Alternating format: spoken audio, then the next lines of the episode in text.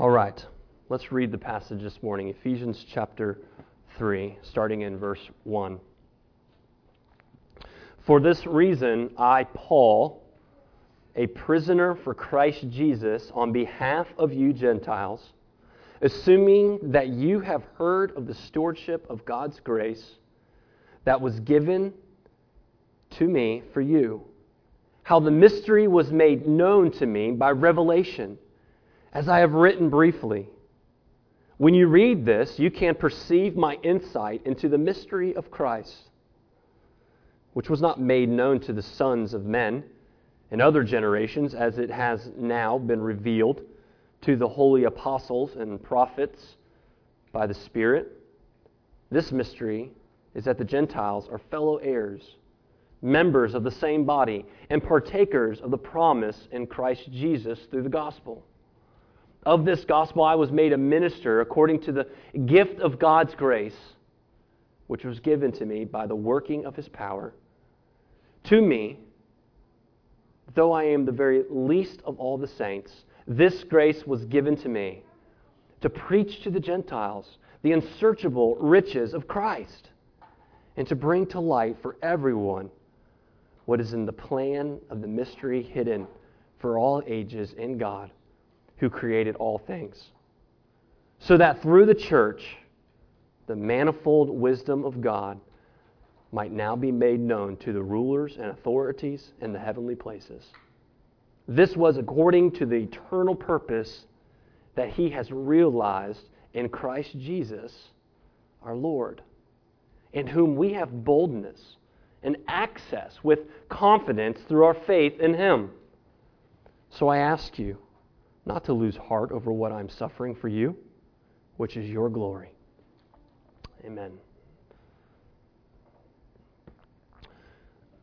Lord, may you lead us this morning as we unpack your words together. Guide our hearts and our minds in the way that only you can do. That you would turn the hearts of stone into hearts of flesh. Take darkened eyes with scales.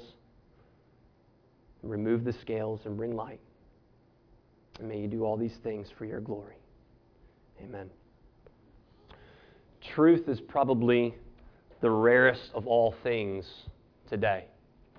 I would say that truth actually is the rarest of all things in all of history, for we can even go back to the time when Jesus was before Pontius Pilate, and what did Pontius Pilate ask Jesus? What is truth?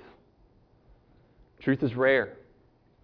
Truth is hard to come by, and everybody who is speaking is always telling us that they know the truth, that they're right.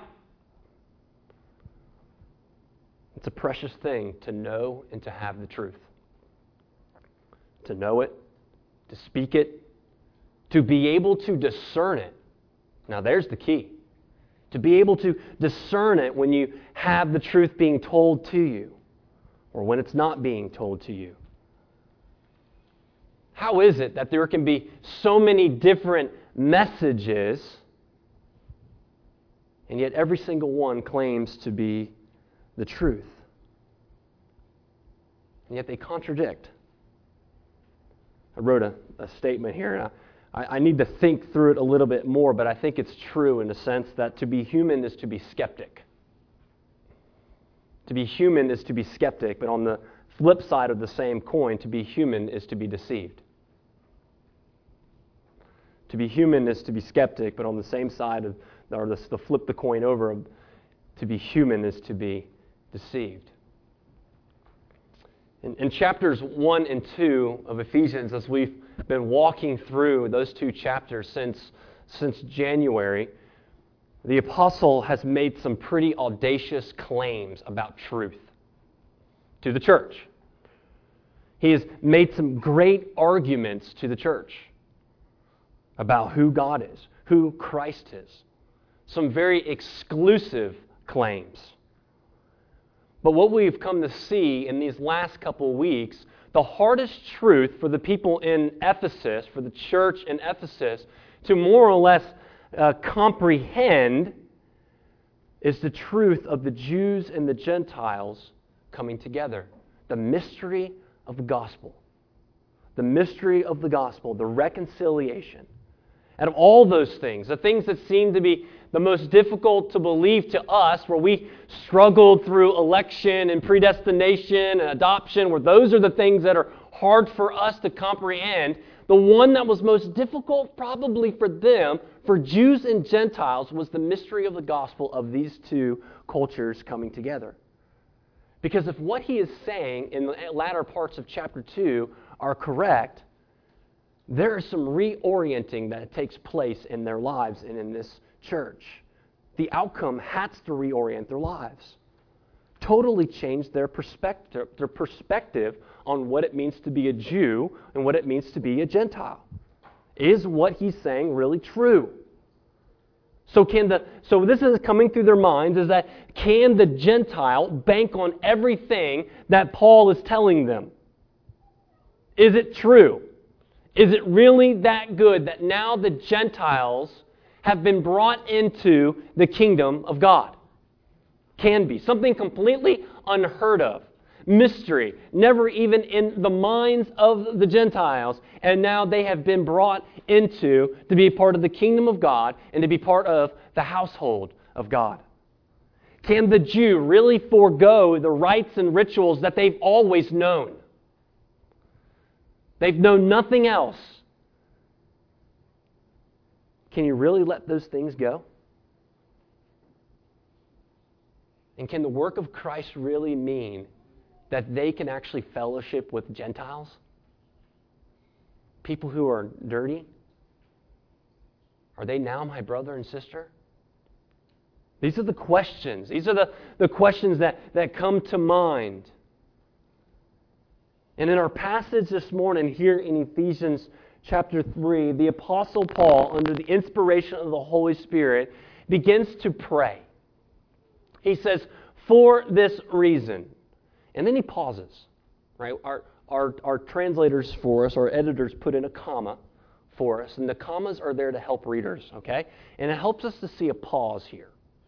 And there's a pause here because what he does is he kind of stops his prayer. And he says, let me back up. Let me back up and let me talk to you just a little bit more about where all this is coming from and how I know all this.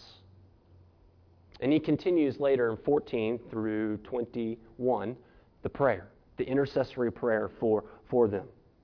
So he pauses for a moment in a very pastoral way for a people that he knew. He spent 3 years in Ephesus. He didn't spend longer than anywhere else. He never spent that much time. He knew these people. He knew these people really well. And he pauses very much pastorally and in love for them so that they would not be discouraged over such questions and such temptations to fear, temptations to turn back either to Judaism or turn back into pagan sin. So he lovingly lays out for them. Here's hint, hint, answer to question number 1. He lays out for them the authentication for his teaching. He lays out for them, this is what authenticates what I'm telling you. This is how you know that this is true. And what he lays out for the people is he lays out and offers his life. Here is the authenticity of the message that I preach to you and give to you in this letter, because look at my life. You know me. You know me.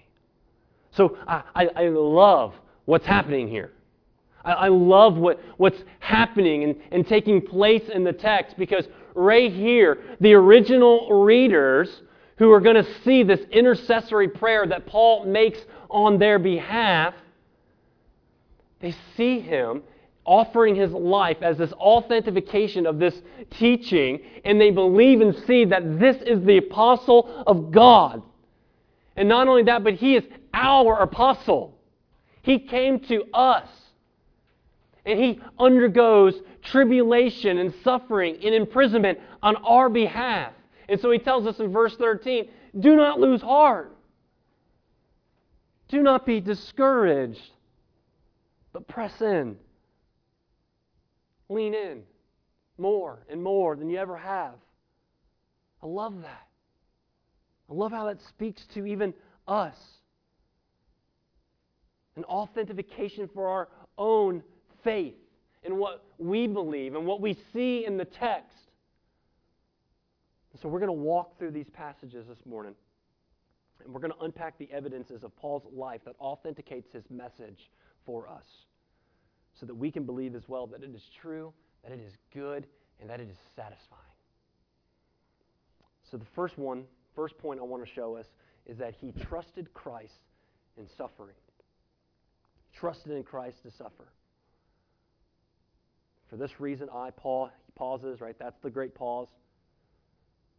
Paul, a prisoner for Christ on behalf of you Gentiles. Paul was a minister, a prisoner for Jesus Christ on behalf of you. But Paul was a minister, a servant to the Gentiles. That was his ministry. He was called to take the gospel to the nations. To those who were not supposed to hear the gospel, he brought the gospel to them. God's plan. He's not speaking metaphorically to us this morning about being a prisoner. He was literally, historically, a prisoner in Rome, waiting to see the Caesar. He was a prisoner in Rome, literally in chains. Arrested in Jerusalem, falsely accused by the Jews that he brought a Gentile into the temple. Remember what we talked about that? Falsely accused of bringing a Gentile into the temple, but the real anger against Paul was not this false accusation, but that Paul was preaching an inclusion to the Gentiles. That was their anger toward him, that he was preaching an inclusion to the Gentiles and to the family of God, that they too are the real citizens of the kingdom of God and part of the household of God and part of the family of God, and that they are of Abraham, grafted in greater than those who have the bloodline. That was the big problem. But yet Paul did not consider his imprisonment an imprisonment of the Jews, or he didn't call it an imprisonment of Rome, but he said that I am a prisoner for Jesus Christ. And the reason why he says it this way is because Paul knew who he served. Paul knew who he served. Paul knew who loved him. Paul knew who died for him and who called him. And wherever he went and whatever happened to him was regardless of the fact and shaking the earth, the foundation of the fact that Christ was sovereignly in control of his life. Regardless. Whether I am beaten, whether I am imprisoned unjustly, whether I am scorned, whether I am chased out of towns, shipwrecked, bit by a snake, whatever it is, Christ is in control. And this perspective of Christ, regardless of his circumstances, is one that understands not only the sufficiency of Christ, but the sovereignty of God in all things. You see, if all Paul could see was his circumstances, I think he would have thrown in the towel a lot earlier. If all he could see was his false imprisonment and poor me, why are they doing this to me? I'm just trying to serve you, God. Aren't I doing my best?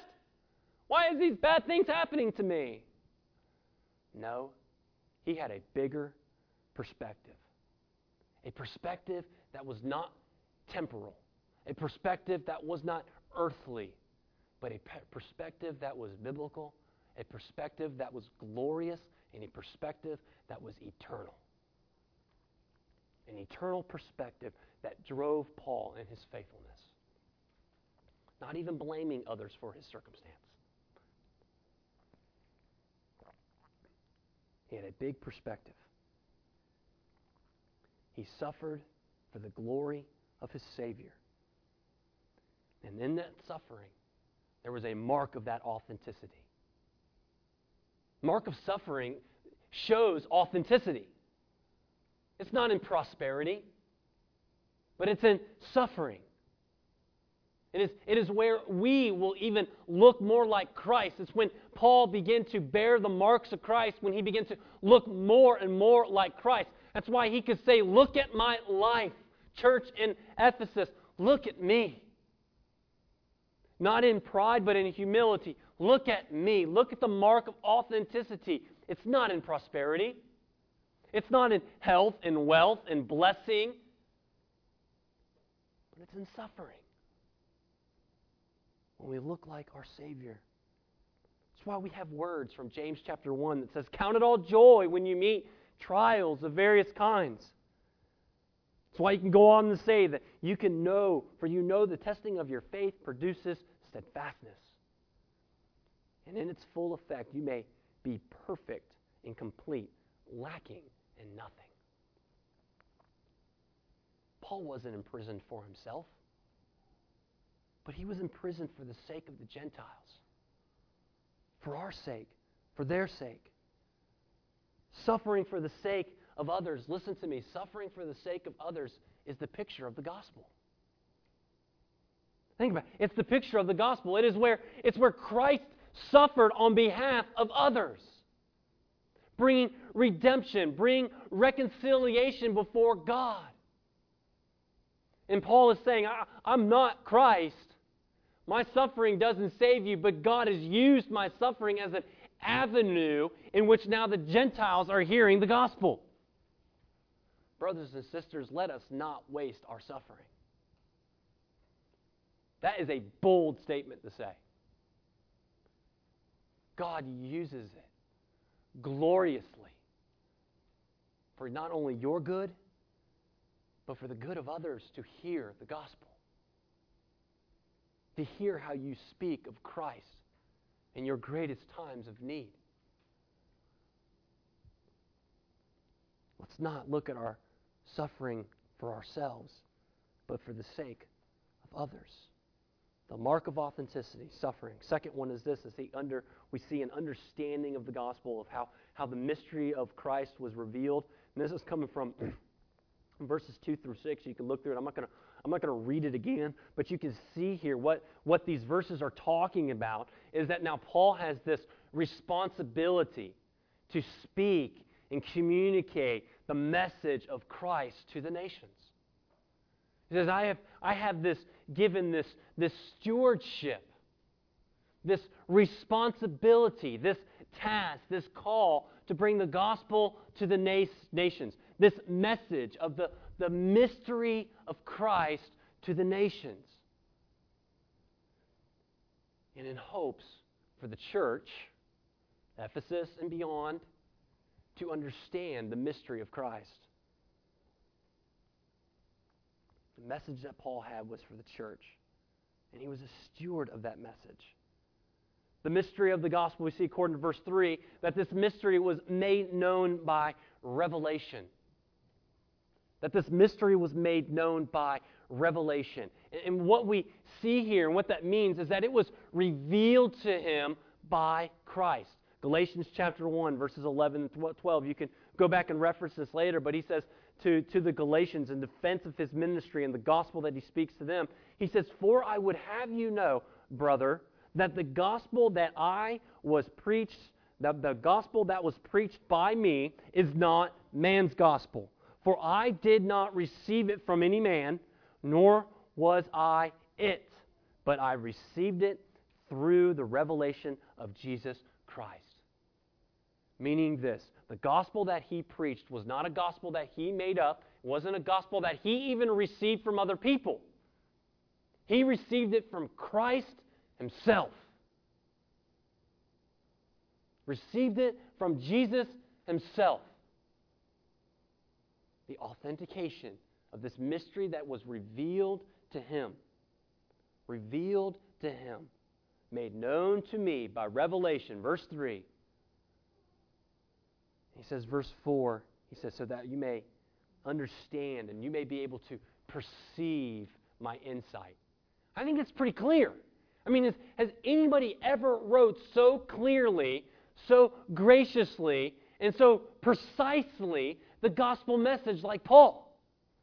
And so detailed. Go to Romans and unpack Romans and see how not only the genius of Paul, but the revealed nature by which he has received the gospel message. Perceive his insight and marvel at what Christ has done, revealing that message to him.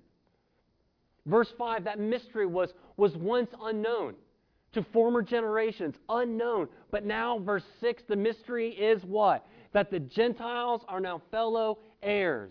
And that is the gospel message.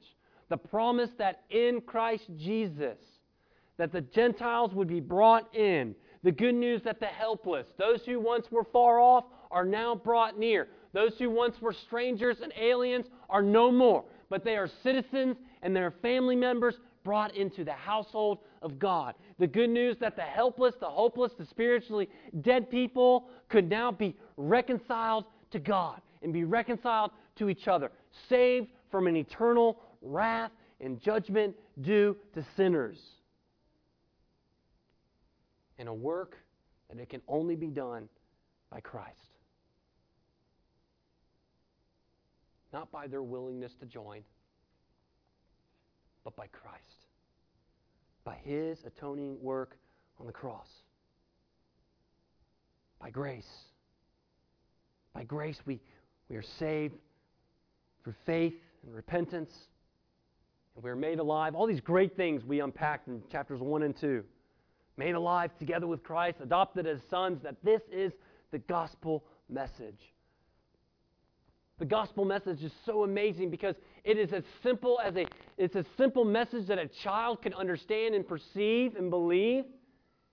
And for an adult who's never heard the gospel, but it is also as deep and as complex that we can never explore its depths. We may understand the depths of the oceans one day, but we will never understand the depths of the gospel. A message that perplexes even the angels. Never did Paul stray from his task, from delivering this message of revelation of the mystery of Christ to the Jews and Gentiles. He made it known. He was precise in making it known. And why? Because he believed it. He believed it. So the gospel that we preach, the gospel that we teach and believe and cherish, this same gospel is the gospel that we understand, that we are to continue to understand in and continue to know and grow in, but it is also the gospel message that we have been given to proclaim to the world as well. That we have been proclaimed. Paul is the revealer, and we are the revealers. We continue to reveal it over and over to ourselves and to others. To ourselves and to others. This authenticates his message, his life. He lived the gospel revealed to him by Christ. The third thing is that he is always overwhelmed by grace. He's always overwhelmed by grace. Look at verses 7 and 8. He says, of this gospel, right, from verse 6, of this gospel I was made a minister, right, a servant. A minister according to what? To the gift of God's grace, which was given to me, here it is, once again, that revealing of God, which was given to me by the working of His power, by God's power. To me, verse 8, to me, though I am very least of all the saints, this grace was given. This is a theme of Ephesians. It's because it is the theme of Paul's life. And it's not just the theme of Paul's life as if he's some special super Christian, but if you are a Christian indeed, then that is the theme of your life. It's grace. To be overwhelmed and perplexed by God's grace. Like given a gift that you cannot understand why. Such an amazing gift. You see, Paul knew. Paul could remember. I think he was haunted in so many ways of his former life. That he was a blasphemer, a murderer, a hater, a persecutor of Christians, and therefore a persecutor or hater, and a blasphemer of Jesus himself. And I think he was haunted in the sense that it reminded him of grace. That it reminded him of grace. That every thought of who he once was now a pointer toward the amazing grace of God that was given to him in Christ. And then to be used to be such a spokesman, an ambassador in chains for the gospel to the Gentiles. Amazing. See how grace here humbled him. See how God's grace humbled him. Look at verse 8. To me, though I am the very least of all the saints. It's not that he's being falsely humble, or he's showing some kind of false pride to make us think, oh, he is that great of a guy. But that he really believes that he is least of all the saints. This isn't some false humility, some self-pity, but that God has freely put on him and given him in such a gift this undeserving grace. And it doesn't leave him puffed up. It doesn't leave him feeling like God owes him, even in his imprisonment. He doesn't look and say, okay, God, where are you now? You owe me here because I did these things. But he constantly sees the privilege to serve the King. Grace. He knew that everything that he was able to do and continues to do, preach, teach, plant churches, suffer, be in prison, all of it is done by God's grace. Not only is God's grace humble him, but it also humbles us. But we also see that God's grace empowered him. That it is God's grace that empowered him. And so as it empowers him, it also empowers us. Look back at verse 7. He says, of this gospel I was made a minister according to the gift of God's grace, which was given to me by the working of his power. And what did it do? It drove him, verse 8, to preach to the Gentiles. Verse 7, verse 8 points us to what grace does. What grace drives us and empowers us to do. Similarly, he says in 1 Corinthians 15, verses 9 and 10, he says, for I am the least of all the apostles. Sounds like verse 7. I am the least, unworthy to be called an apostle, because I persecuted the church of God. But by the grace of God, I am what I am. And his grace toward me was not in vain. On the contrary, I worked harder than any of them, though it was not I, but the grace of God that was in me. So what empowered him? Grace. He's driven by grace to work hard, to produce fruit, to be faithful unto the Lord, faithful unto his call because of grace. A mark of authenticity is one who trusts firmly in the grace of God. One who is humbled firmly by the grace of God. One who is empowered by the grace of God. We wonder why we are so weak sometimes. We wonder why we seem so inept in even sharing the gospel. Why maybe we seem so scared with little boldness and little confidence. Could it be? Could it be that it's not by grace that we have been walking? Not by grace that we have been humbled? Not by grace that we have been empowered? And this isn't some second blessing kind of thing. This is the blessing of what it means to be a Christian. This is what it's the blessing of what it means to understand the gospel. This is the blessing of what it means to be saved. To be saved by grace through faith. Not of yourselves, not of works that no one shall boast, but it is a gift of God. That's what drives us. That's what drove Paul. That's what drives us as a church. This is what drives us as individual Christians. That His grace is sufficient. That His grace is sufficient. Fourth, he must proclaim the gospel. Fourth, he must proclaim the gospel. We see this in verses, the second part of verse 8 and 9. So what did the empowering grace of God do in Paul? I already said it. He preached. He preached. And this is something that this church knew. They physically saw and heard Paul preach the message. They perceived his insight physically. They knew his message because he preached to them. To preach to the Gentiles. To preach to the Gentiles. To preach Christ. He precisely preached Christ. The unsearchable riches of Christ. You know what the word preach means? Sometimes we can say a word a bunch, and our culture gets kind of messed up. But it means to proclaim.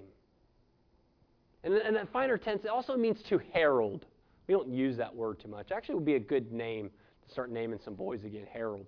But it means to herald, right? Like the town crier. Like we didn't have text alerts from Bullitt County or Facebook posts or anything. They didn't have all that. They would have a guy with the biggest mouth go in the village and yell out something.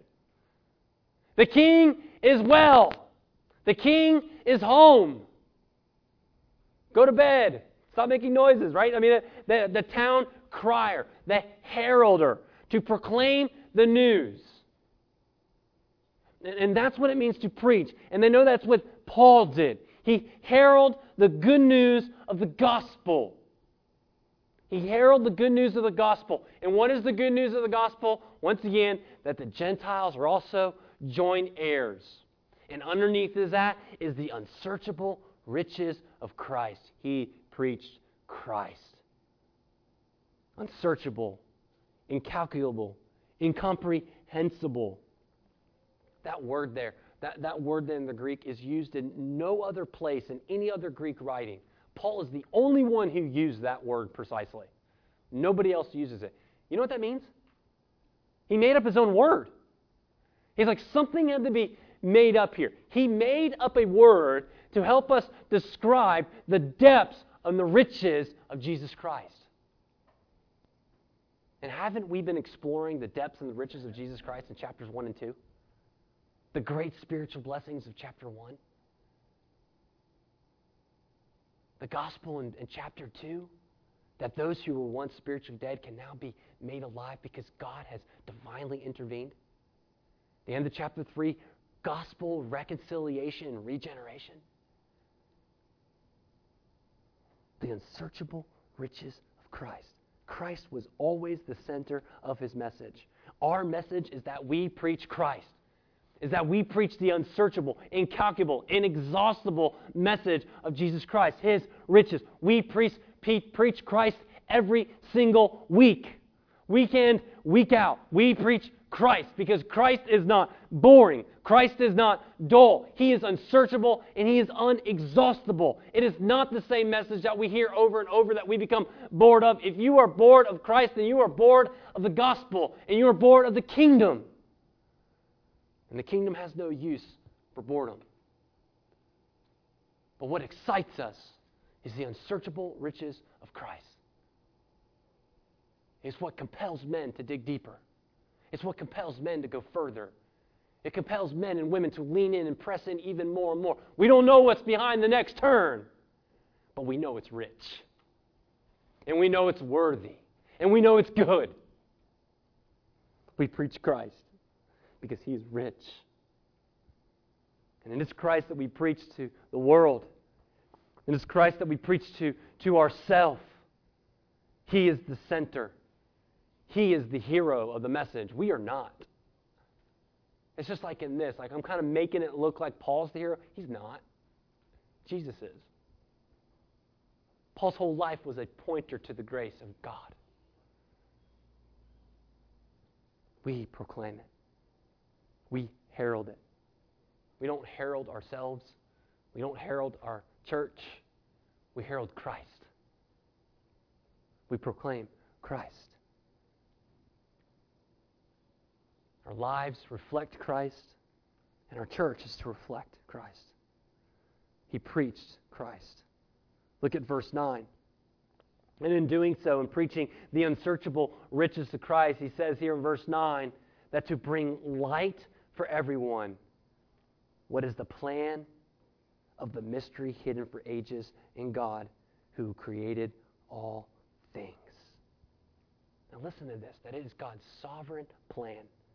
The God who created all things, right? He makes that statement there to basically tell you that God is sovereign in the proclamation of the gospel. That God is sovereign in bringing light. God is sovereign in bringing understanding. God is sovereign to bring light. And it is God's plan even for us to be heralds of Christ and to bring light into the darkness. To proclaim Christ and to bring light. What a clear mark of authenticity once again. That his message was precise. That it was on Christ. It was nothing else. It wasn't get your life right. It wasn't do better.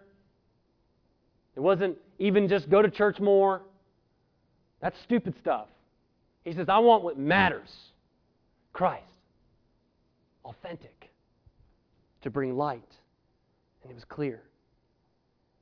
Point 4, I really love this point too, because it draws us back to some of the things that we were talking about in chapter 2, is that he shows his authenticity because he shows his love for the church. He shows his love for the church. You know that the message that the man is preaching is authentic because he loves what Christ loved. He sacrifices for what Christ sacrifices for. He suffers for what Christ suffered for. He reveals the mysteries of which Christ gave to him, to the church, the bride of Christ. To the bride of Christ. Look at verse 10. Verses 10 and 11. He says, so that through the church, here it is, setting the church, us, the people, the fellow citizens, right, members of the household of God, being jointed together, remember the living stones that we talked about last week, that the church, that now through us and through them in Ephesus is what to be displayed. To be displayed, to be the manifest wisdom of God. To display the manifest wisdom of God. To where? To where? So now being made known to the rulers and authorities in the heavenly places. So this is just like us letting the world know about the wisdom of God, the manifold wisdom of God. But he says to the rulers and the authorities in the heavenly places. You know what that means? That means the good and bad guys of the spiritual realm, the angels and the demons. That we as a church are a display of the manifold wisdom of God to them. The angels, they look at the church and they marvel. Like we said, they marvel. They marvel at the display of God's wisdom, while demons look at the church and they fear and tremble. Some churches. They fear and tremble. Why? Why do they fear and tremble at the church, at us? Because of the manifold wisdom of God is on display to them. Because when we display the manifold wisdom of God, We are displaying to them their final destruction. And it's coming. And it's coming. So the existence of the church, I love this. It's like rubbing salt on the wound in those, in the evil one and in the demons. Because they know judgment is coming. It was started on the cross, and it'll be finished in his second coming. And so can you imagine the original readers in Ephesus? Farmers, bankers, metal workers, carpenters, shopkeepers, servants, masters, moms, dads, children, all reading this. And they're going, what? Us? Like, people hate us. Like, we caused a riot in this town. They don't like us. And you're saying this about us? How astonishing that their church, that our church, displays to the heavenly places, the heavenly authorities, the manifold wisdom of God. Get your mind wrapped around that. You can't. You can't. How astonishing is this? How astonishing is that? That we get to take part of that. That we take part of that. That in the church, through the church, we display the manifold wisdom of God to the heavenly places and to the rulers and the authorities of the heavenly places. And it was all done. Here we go. Sovereignty of God, verse 11. All done according to the eternal purposes that was realized in Christ Jesus our Lord. Sovereignty. In control. We perceive his insight again. Paul, authentic in his message, not only preaches Christ, he brings light, but he always directs to the church. His message is for the church. His message is for us. Because it's what Christ loved. Because it's what Christ loved. I love that. And in verse 12, my last one. In verse 12, he says that we draw near to Christ. We see this authentic life because he draws near. He sees the purpose in all of this is because now that we have boldness and access and confidence through our faith, right back through our faith in him. Why do we have boldness? Why do we have access? Why do we have confidence? This boldness, this confidence is not just some arrogance. It's not just rebellious arrogance. But it's that humility. It's a humility of knowing the message. It's a humility of being saved by grace and is given the faith now to believe and exercise that faith, that we have access to the Father. To know the Father, to love the Father, to be with the Father. We have freedom and access to the Father. Confidently, boldly, without constraint. Without constraint because you are a Gentile. Without constraint because you are a Jew. And doesn't this point us back to the gospel? Doesn't this message of drawing near and having confidence in the Lord and access to the Lord, does it point us back to point 2? Because if we understand the gospel, we're drawing near to God. If we understand the gospel message, then we are drawing near to God. You see, pride ignores God. Pride says, in many ways, right, subtly or intentionally, and I don't need the Lord. Pride also says that in failure, they run from the Lord. But that's not the relationship that we see here. One who understands and knows the gospel boldly, confidently, can come to the Lord, can come to the Father. because we have faith in him. We know who he is because we've been saved by grace. Saved by grace. And so we draw near. Authentic message here of what Paul's teaching us here, to draw near. We see that in his life. He drew near, lived boldly, lived confidently before the Lord. And I think verse 13 really sums everything up, and this is how we're going to close. Verse 13 really sums everything up for us. He says, "So I ask you, do not lose heart. Do not lose heart of what I'm suffering for you, which is your glory." So kind of the end of a parenthesis statement before he gets into this intercessory prayer, right? He ties it back to verse 1, right? Because he's talking about his imprisonment for Christ. And he talks about don't lose heart over what I'm suffering. Don't be discouraged in these things. Don't be discouraged that I am not with you. Because why? It is through him and through his life that the Lord used as an instrument which became their glory. Became what brought the gospel to them. And to the same way, we are not to lose heart, but we are to be encouraged. We are to trust in more, to stop being the skeptic attender, and to lean in. And to this, as it was for them, will be for our glory. Will be for our glory.